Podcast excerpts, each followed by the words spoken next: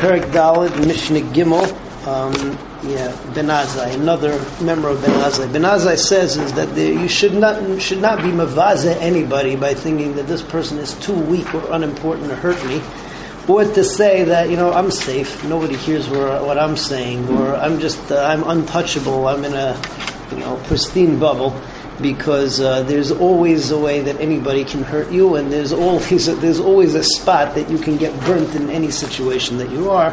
So you always have to be uh, super careful. So Ben Azai raises up our caution. So who are you, Aimer? Alti ben uh, alti buzz adam. You shouldn't be mavaza anybody saying that he can't be mazik me. Alti maflig davar, and you can't think that you are. Uh, so it's distant and separate for anything. Adam that there's no man who doesn't have his hour that he can sting. davar she'em and there is no there is no thing that doesn't have a place where you can get yourself in trouble. It's the pshat of the Rab. There are other pshatim.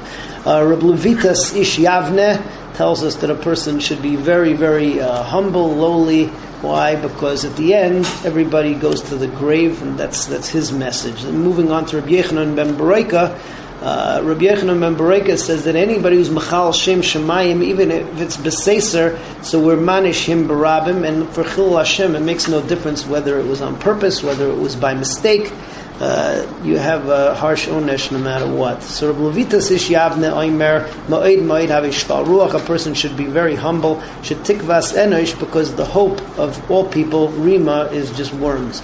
Rabbi Yechanan ben Bereika oimer kol hamechal shem shemayim b'seiser. Anybody who's mechal shem shemayim in uh, quiet and private.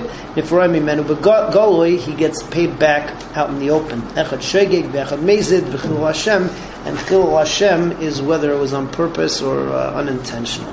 Rabbi Yishmael ben Noishel, Rabbi Yechanan ben Bereika tells us in famous Maimon Chazal that anybody who uh, learns al to teach will be zeichet to both learn and to teach. But anybody who learns in order to perform, to perform the mitzvahs, will be zeichet to uh, learn and also to teach. It's nichlal on performing, because for performing you need to have it until the end. And lishmar v'lasais, lishmar is and lasais is uh, says. Reb Tzaddik tells us the next thing is that, and this is a famous Rambam over here about uh, using Torah to make a lively, livelihood or for covet. Person can't use Torah for covet, or he can't use Torah as his means of using as his means of earning a livelihood. He can't use it as a crown or as a, a hatchet, um, a shovel, uh, and uh, that goes in consonance with what Hillel told us that mishtamish betaga chalaf that anybody who uses the keser Torah chalaf gets killed. Um, he dies from it. That's why the Rambam is very, very stark when it comes to making money specifically for uh, for limud haTorah. So it's this Mishnah. It's a Mishnah. Hey, Rabbi Shmuel Benay, Rabbi Shmuel ben Benay Shal Rabbi Yechanan ben Bereka says, "Halei Torah amanas lamed." That anybody who learns Torah in order to teach it. Maspikim biyarai lilmeidu lalamed, so it will be maspik to uh, learn and to teach. Halemed almanas las.